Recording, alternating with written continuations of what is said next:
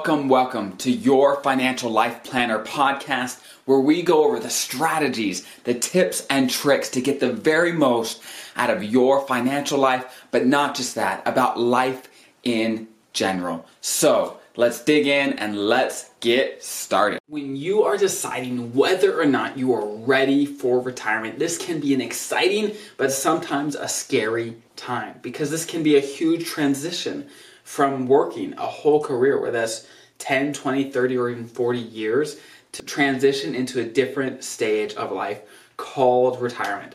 But the question that I get all the time from people coming into my office is can I retire?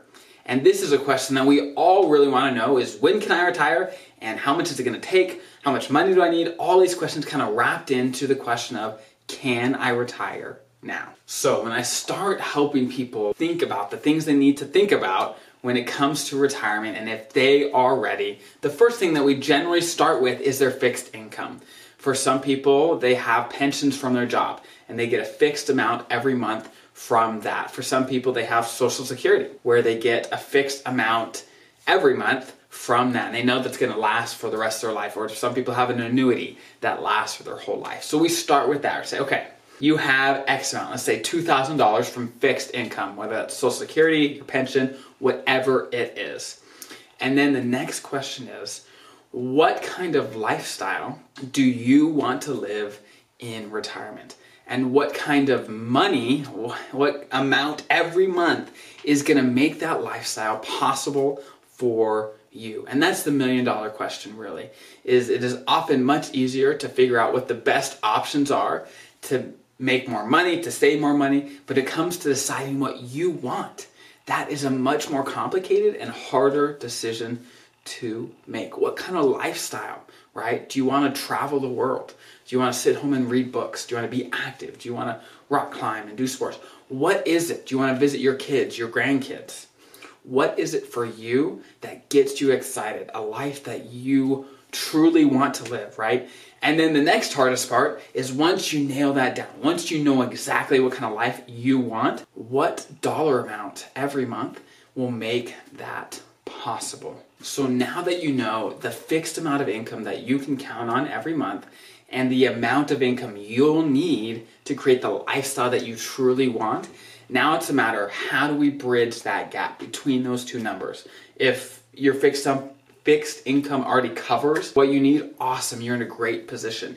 If not, then it's a matter of okay, how do we bridge that gap? And for most people, the way they bridge that difference is through investments, is through their savings that they have accumulated over time, whether that's in a 401k, a TSP, an IRA, whatever it is they use that money, those investments, to bridge that gap. And I know I'm going to be ignoring a lot of things here, like inflation, like how much you make off your investments, all these things, which are extremely important. But for the purposes of this video, I'm going to keep it extremely, extremely simple, just so we have a framework to kind of work through as you're thinking about retirement. So if you look at your savings, say, hey, if I took out every month a portion of my savings to bridge my gap that I need for my lifestyle, will those savings last over the course of my lifetime? And this is really a hard question to answer, but you could often kind of get an idea if you start doing some simple math like, hey, will this last? If it's invested in a certain way, will this last? And you could go online and find some calculators, right, of your investment returns and try to get good guesses of how long your investments will last, pulling out certain amounts every month. Just to kind of give you a good framework of like, okay, do I need to work longer to save up more, have more investments to draw from, or am I fine today? And I do know that there are many other factors that do affect retirement, such as healthcare, Medicare, long term care, other insurances, lots of other ways that you can try to protect yourself from risk and also providing for the best lifestyle that you possibly can at the exact same time. So make sure you just try to weave all these things together to make a plan that really makes sense for you, your family, and everyone else involved so that you can have the best life that you can have. So when it comes to retirement, a little planning can go a huge, huge, huge way.